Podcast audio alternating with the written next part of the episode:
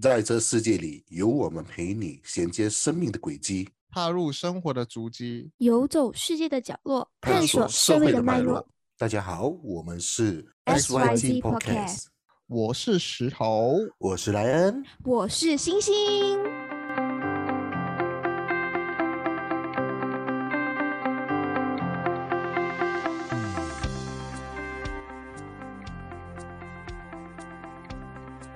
大家晚上好呀，好，又到了星期五呀。今天的星期，今天我们录制的一天，解密一直在下雨。对，最近都是在下雨。吉隆坡呢？吉隆坡也一样。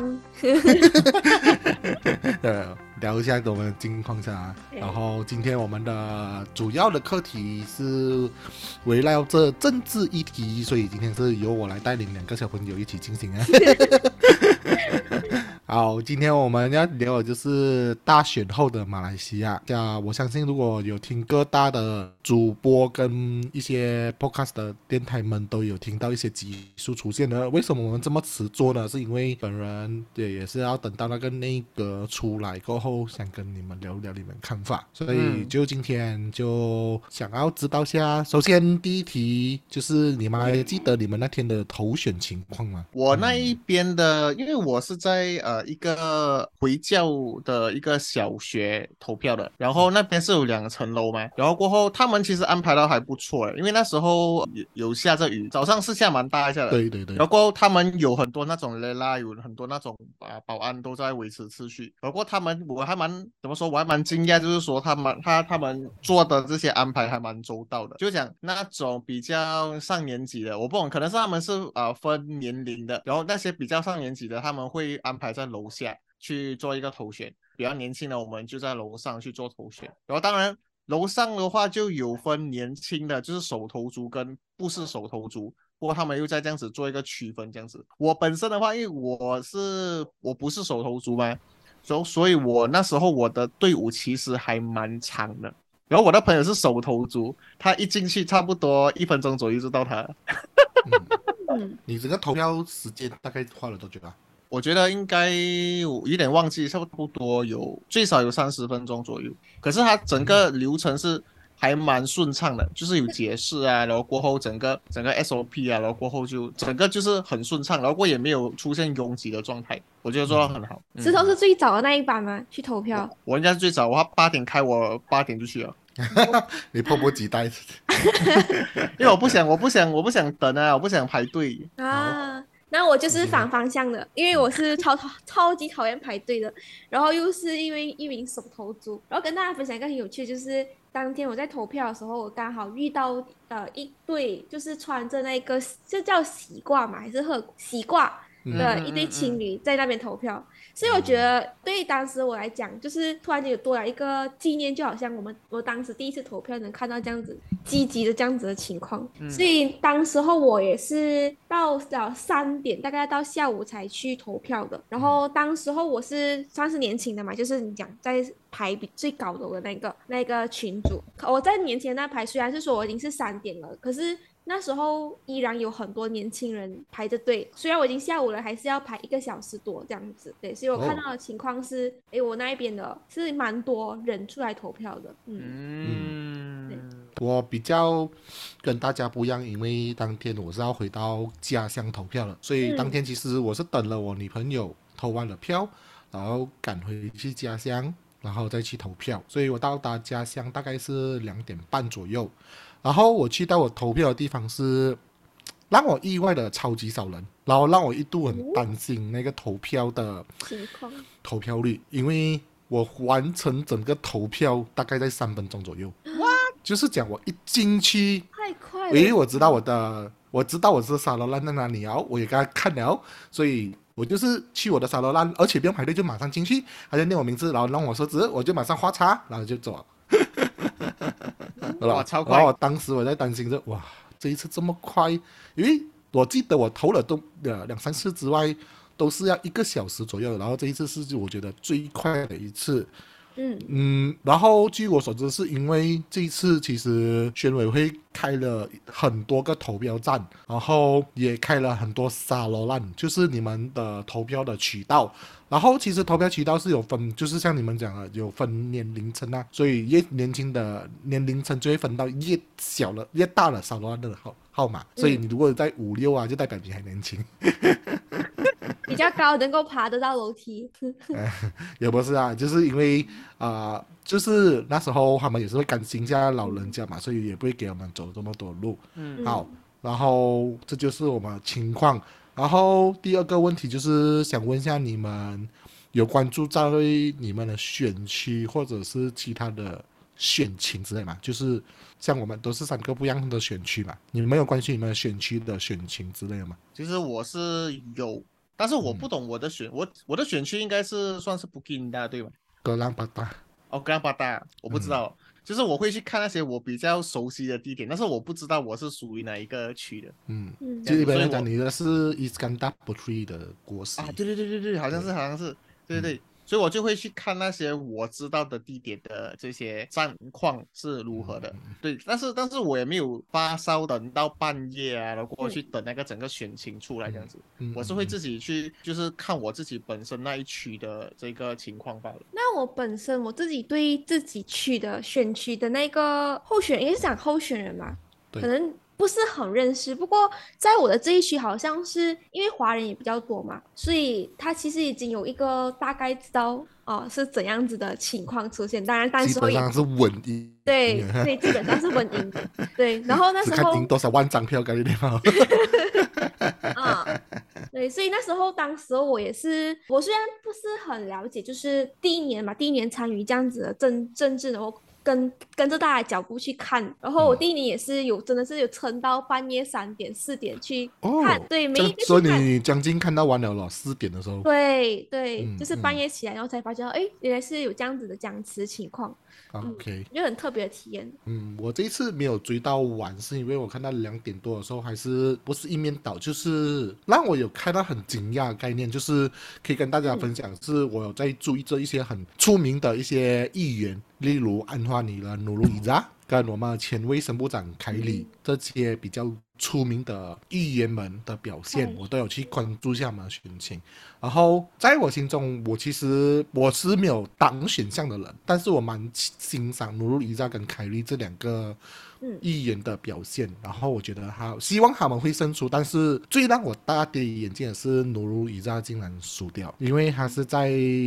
公正党的所谓的堡垒区。嗯然后他对阵上是第一次上阵的议员，然后这样输掉是让我觉得是一个掉我眼镜了。会不会会不会是因为好像因为我们这一届的这一个投票，他是七十八都是手头族嘛，所以是说这些手头族他年纪可能会呃比较年轻一些，他们怎么说明白或者是知道他们后面的这些背景，或者是他们啊、嗯嗯嗯处理过什么事情啊，或者是经历过什么事情，所以他们可能他们去投票的那个答案可能不一定是一个准确的答案，可能他们就是抱着一个不知道。知道不知道五十五十的这个心态去投票这样子，所以才会有这种这种局面出来，会不会是这样子？嗯，基本上这一届的投票的意愿有分成三大势力。第一大势力是所谓的拒绝政治、青蛙政治。怎么这么讲呢？你可以看得到那些曾经在上一届青蛙的议员们都败选了，甚至有几个是输到是连那个所谓的安贵金也输掉。所以基本上现在的人民很讨厌所谓的青蛙议员。然后第二个我看到的东西是，也是新闻有在讲的东西，是所谓的老人政治。所谓的老拒绝老人政治是什么呢？就是我们的前首相马哈迪跟一个前花旺生一个很老很老的一个候选人都双双落选掉。嗯嗯，所以基本上年轻人现在对于这些老人政治们就是有一点排斥，可能是觉得是说他们还在活在上个时代，可能跟我们现在新时代的想法会有一点不一样，嗯所以开始拒绝他们。嗯然后第三个就是我要所说的最重要一点，就是大家都不喜欢。国政跟希望联盟这两个一嘛，因为大家都知道国政很多丑闻在嘛，就是有贪污案啊之类的。然后投选西门又好像会让他们所谓的利益会失去掉，priority 会不见掉样子，所以他们担心这个东西就投选到另外一个政党，也就是所谓的 b o l i c a t a National 那样子，嗯，嗯，所以就发生了所谓的绿色海啸。嗯算是无选择中的一个中等值选择，对吗？嗯，我我可以这样子讲啊，就是大家不懂要选谁的时候，只能选他。对，因为我也蛮好，我也蛮惊讶，因为看到保守，因为我称为他们是比较保守派的嗯，党派，然后他们现在总共赢了七十三个议席，然后就是最最保守、最保守那个伊斯兰党竟然赢了四十席，嗯，所以基本上是一个很大的警钟给政治们、政治家们。其实说真的，我没有很明白这整个走势是怎么样，但是我就觉得，呃，如果是说太过于保守派的人去可能执政的话，会有很多这一些比较 creative 的东西会被限制。比如说，嗯因为还没有这个事情发生之前，都已经有很多这些例子出来嘛。比如说，好像电影啊，电影的这一些可能比较 creative 的东西，他们会比较收紧一点，或者是说之前、不要说之前，就最近比较多的就是那些托尔啊动事件拖拖的事件是吗？拖的事件是什么呀？就拖，因为有露屁股跟 lesbian 的那个情节被下架的那个事件，是不是？哦，这个我不懂哦，我是、啊我要想讲，我要想讲的就是呃是那个动漫展的那些啊，那些啊之类这样的这一些比较 creative 比较新，虽然不是说很新，但是对他们来说很新，他们就想要可能觉得这一个是一个不那么主流，不那么啊就是比较非主流的东西，他们就不是那么的赞同这样子。那我觉得我看到的东西是，就是因为其实我也不对这些东西，可能也是第一次听过。可能大在大家以前就了解过政治的时候，都知道之前是保守党没有这样容没有这样赢得大家的，曾经都没有赢到这样大的局面。对，对，所以我觉得在这一方面，其实他呃来也是要跟我们延伸的话题，就是我们的这个社交媒体的影响，在年轻人到底有在年轻人身上到底有多大？嗯，对，的确，因为其实各大报章跟各大的一些报道都有指出，这个大选为什么保守党势力会起来，是因为嗯保守党利用了一些利用了社交媒体的力量来去影响手头族们，因为。他们都知道手头族们可能对于这些资讯类没有去接触，可能星星也不知道谁是他们，但是可能看了他们影片过后被醒着了过后，然后或许小小的被洗脑过后，才会觉得哦，我要原来这一个党是这么有活力，这个不错的，我给他一个机会试试看咯。嗯嗯，因为大家都会想到是说，呃，可如果是你是一个年轻人，大家都是以会以为你会会比较怀抱着比较自由开放的一个改革派嘛，就嗯是所谓的希望联盟巴格达哈拉巴这样子。可是大家哪里知道这一次是因为可以讲是说 tactic 上的一些应用，让保守党们在一个选战中占了一些头光，这样子。我觉得这个就是社交媒体上的厉害。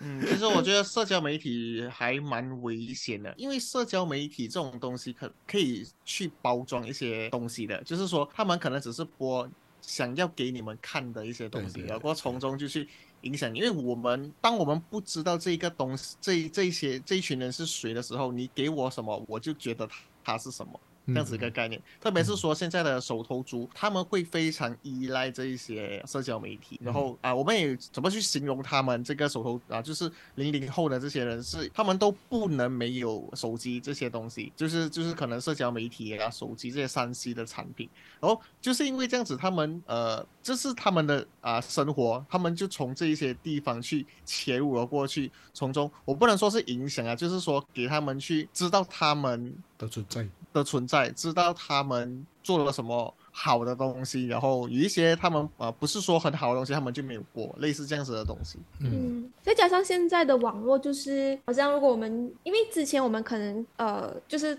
各党可能他们吸引这些票的来数都是可能在外面啊，可能一些讲座，现在都转去社交媒体。对对对包。括现在社交媒体上，它的运营模式就好像是，当你越看某些类型的影片，就是某些，它越推荐更多类似的，反而算法的魅力。对，反而就是让大家更难去分辨，就是到底他的有什么样子的中间值，或者是有什么样另外的声音出现，嗯。这样子。刚嗯嗯，刚才你就说到呃，这个线下和线上嘛，因为现在真的是很多他们的战场已经转移到线上，可是其实嗯我是非常喜欢线下，特别是最近，就是说不不是说最近，就是呃大选之前，我也是有去参加或者是去体验这些线下的这些集会。那些集会在线下，他们所给我带来的一种感觉是真的热血，用泪水、用汗水、用他们的血去去做一个可能说一个想要去改变一些东西这样子的一个东西。可是如果是说社交媒体，他们要去推这些候选人的话，他们是利用好像我们喜欢看的东西，而不是他们以前他们不会播以前他们做给做过什么东西，就是那种热血的东西已经已经慢慢失去，然后过新的东西，我觉得有点可惜啦，就是以前他们所所他们所累积到的这些攻击，他们的这些经验，他们所做的这些东西，就慢慢的好像变得不那么的重要了，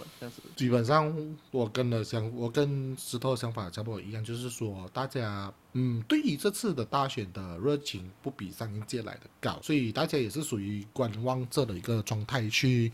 看这个事情，所以基本上也没有说是一个特别的铁票，所以就是大家会看不一样的东西，然后从始而终也会是因为这一季这一次的投选也很不幸的遇到雨季嘛，所以很多的球拉妈的时候都是在下雨中进行的，所以基本上也影响到大家去现场看都选择在线上看，但是你在线上看的时候，就有所谓的演算法魔力来去推送你一些其他政党或者是或者是那个政党的一些促销或者是一些 promotion 这样子，让你去投他一票的感觉，所以这个是。我觉得是每个下一届大选来的会是不一样的的世世界啦。也有不同的方式，对对对画面出现。对对，因为这次大选算是第一次出现了所谓的选死议会，就是说没有一个人超过三分之二，所以元首有下令做一个团结政府，然后安华也顺利的当上首相，嗯然后但是这个事情也拖了几天才 confirm 的，然后他也用了几天才组了内阁，所以基本上你们对于这个安华州首相以及说他安排的内阁，你们有去 follow up 吧？还是你们有什么看法之类的？我其实没有太过认真的去研究，但是我略懂哎，略懂。嗯嗯就是我觉得有有有一些人可能就很奇怪，就是可能他不是他没有做过这些东西，他没有经验，但是结果那个的那个位置却是那一些人去做，然后甚至我觉得有点大跌眼镜的，就是因为首相是一个。啊，决定最后的决定的一个人嘛，但是财政部长又是好像，比如说是一些好像做一些 project 或者是要去执行一些事情的时候，财政部长可能会去去 raise 一个 proposal，然后过后可能首相就要去啊决定是走还是不走。但是如果首相跟财政部长都是同一个人的话，也是很奇怪。不只是这几个，就还有好几个人选，我都是觉得蛮蛮有一点有一点奇怪的一些。我觉得嗯，这一个内阁的看法的话，我觉得是五十五十，对我来说，嗯，可以。嗯，那对我来讲，就是首先我们这一次，呃，就是因为合作嘛，嗯。所以我们会有两个副首相，然后包括第一次，应该是这是第二次 GPS 有第一次第一次算起来，第一次算进进副首相，对。所以这对我来讲，就是可能在这样子的内阁，就是这样子的三大不同的党派，就是能够在中心的时候，我觉得反而能够有更多的声音，就是大家可以真正去讨论到底什么样子的事情是大家真正关注的这样子，嗯，对，OK，然后到我的想法其实很简单。对于这个刚刚，嗯，我先回答石头的问题先。他有关说到是关于为什么安华会兼任财政部长这东西。其实我当时也是有问这个问题，后来我自己给我这个解答，因为我觉得他也不懂要给谁，因为给了任何一方，任其中一方肯定是不服的。都像是偏袒对，某个方，就是说我今天给行动党，然后国政跟 GBS 会场；我今天给 GBS，国政跟行动党可能会场；我给国政，嗯。国国建跟 GBS 会场，所以我自己来做，可能你们就会讲什么。但是做做到与做不到，我们另外讲。但是我觉得他会要去兼任这东西，我觉得也是要给投资者有一个信心，是说，嗯，今天我做首相，然后我兼任这个财政部长，然后当时他担任在他之前担任前政财政部长的时候，其实他获得所谓的最佳财政部长，嗯所以基本上我相信他有这个用意在那。嗯然后对于整个内阁的话，我其实我有几个的内阁人选，我其实是 question mark 很多的。首先是副首相，嗯，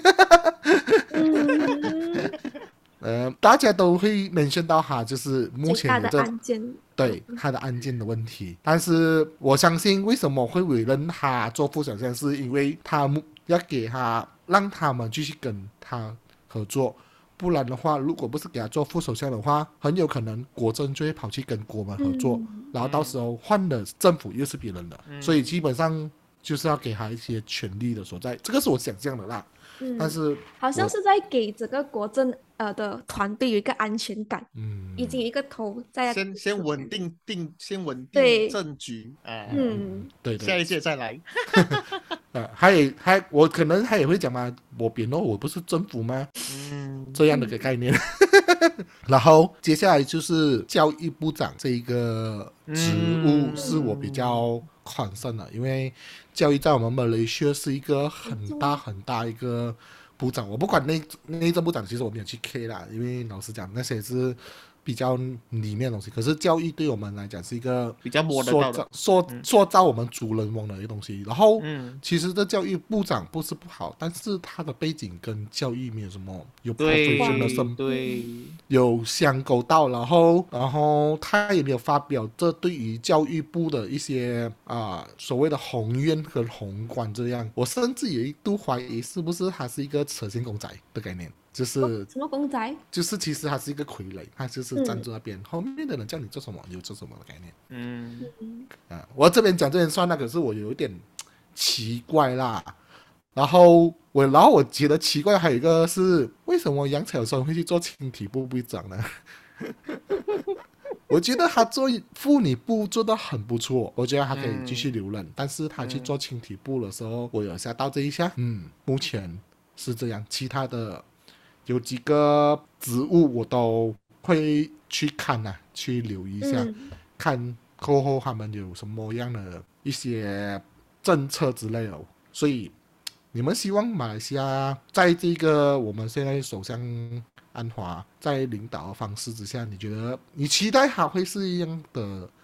什么样的改变呢、嗯，我本身的话，其实我也很有点小惊讶，为什么呢？就是说，当安华做成做我们成为我们的首相的时候，我不明白为什么这么多人会去，好像说啊，去做很多那些图案啊，就是说可能烟花啊还是什么啊之类这样的东西，就我不明白，他们可能是对这任首相会有报道，就怎么说，就是给予很多的这些希望，然后就可能有很他们有一些盼望是在是在他的身上这样子。然后你是说，呃，希望马来西亚以后会变成怎么样的一个转变？就是说，因为新的政府嘛，非常的新，我们也必须要去观察他他们的这个走势，他们的这个政策到底是怎样。然后我是希望是说，首先经济一定要先搞起来咯，啊，经济搞起来什么都好办事。啊，当经济搞起来，当经济搞起来的话，就是所有的投资者就会开始回流嘛，就开始有信心嘛。然后我也是有看到这一点啊，就当啊政治比较稳定的时候，我们的马币就开始回升。然后啊，投资者开始回来，然后股市开始就走上，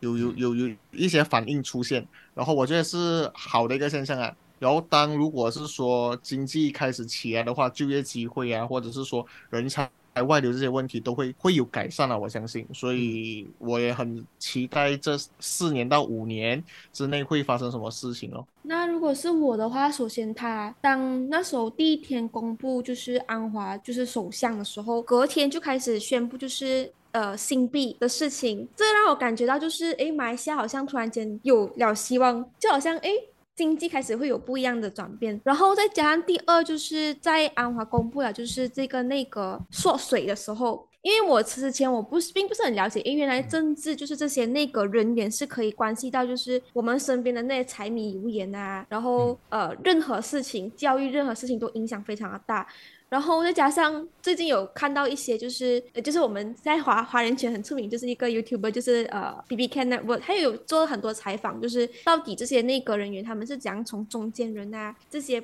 很多不同的 department 做出来很多比较多余的这些程序，所以我觉得在这个地步那个缩水的时候，反而我觉得他是能够更加注专心去注重在某一些方面，而不是在其他好像其他的流程这样子。嗯，对，嗯所以对我来讲，我觉得是一个蛮新，然后蛮有希望的开始。我我个人的话，我会希望是，首先是大家都会关注到所谓的贪污问题嘛。其实嗯。这贪污问题，我觉得很大的起因是因为大家的收入比不一样，所以我就希望是说，可能尤其是公务员们的收入其实是嗯。想象中的低很多，所以我觉得很大可能的，首先如何要提高他们的 efficiency 跟他们的福利，我觉得很大的机会就是要去调下他们的薪金，因为如果你 compare with other 的 officer 的话哦，国家啦，嗯，我觉得马来西亚的 officer 是偏低的，然后薪水偏低嘛？嗯对，对，哦，很所。以所以 that's why 为什么他们做工会有一点点的小小的慢呢、我觉得是有一个东西在里面。嗯嗯。啊，然后我相信这个也是积累已久的问题，所以这个也是要时间改变。然后我最希望就是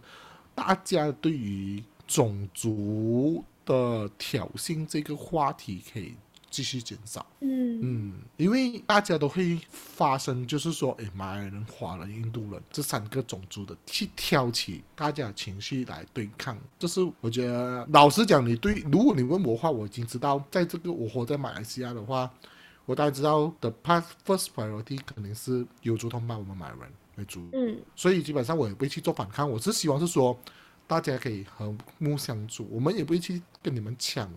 要第一还是什么东西，只要大家生活得好，因为马来西亚是一个资源丰富的一个地方嘛，然后其实要什么都有什么，我们。其实跟新加坡比起来，算是好了很多。但是为什么新加坡的汇率比我们好？就是因为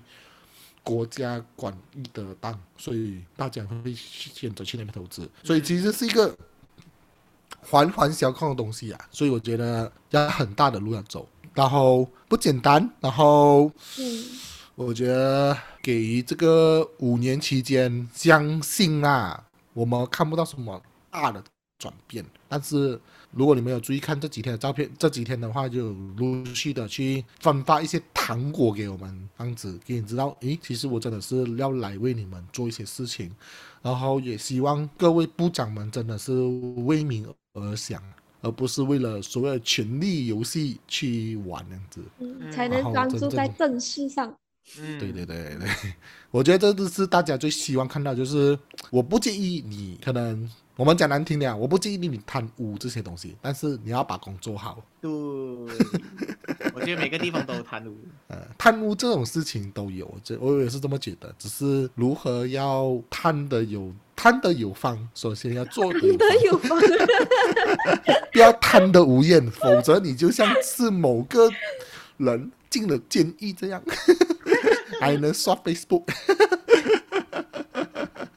哦，我觉得这一个我们可以陆续的去观察我们马来西亚的政治的一个东西。然后我觉得还有一点很特别需要去 highlight 的就是，其实大家的政治的这个画面不清楚。我觉得所谓的政治教育啊，我觉得可以在学校上。可以再去做多一些这样子的开发，让学生们就是说，因为现在十八岁就可以投票了嘛，嗯，所以就是所以就是说，我们读完本科过后，第二年就可以投票了。所以我觉得这个让他们提早去接触到政治这一个方向，会是更好的一个方式。然后不嗯不是到后面他们会去因为看了 TikTok 某个人讲，哎、嗯投这个好，我就跟投这个，然后没有自己独立思想这样子啦，我就觉得蛮可惜啦。嗯所以这就是我希望的马来西亚。不累。我觉得这个是我们要用回那个哈拉班的那个 hashtag kita 那 boleh。我觉得这个东西是大家一起要去进步了啊，就是不只是首相与部长们，我觉得是每个马来西亚的公民都要去一起努力的东西。好，今天就到此为止，谢谢大家的收听。如果大家有什么需要跟我们互动的话，可以到我们的面子书跟我们的 IG 跟我们交流交流，还有可以到我们各大平台，例如开面、Poco FM、Google Podcast、Apple Podcast、Spotify，Spotify 以及没有了，各大平台可以收听。耶谢谢大家，我们谢谢大家，下个星期见。拜拜，拜拜。晚安。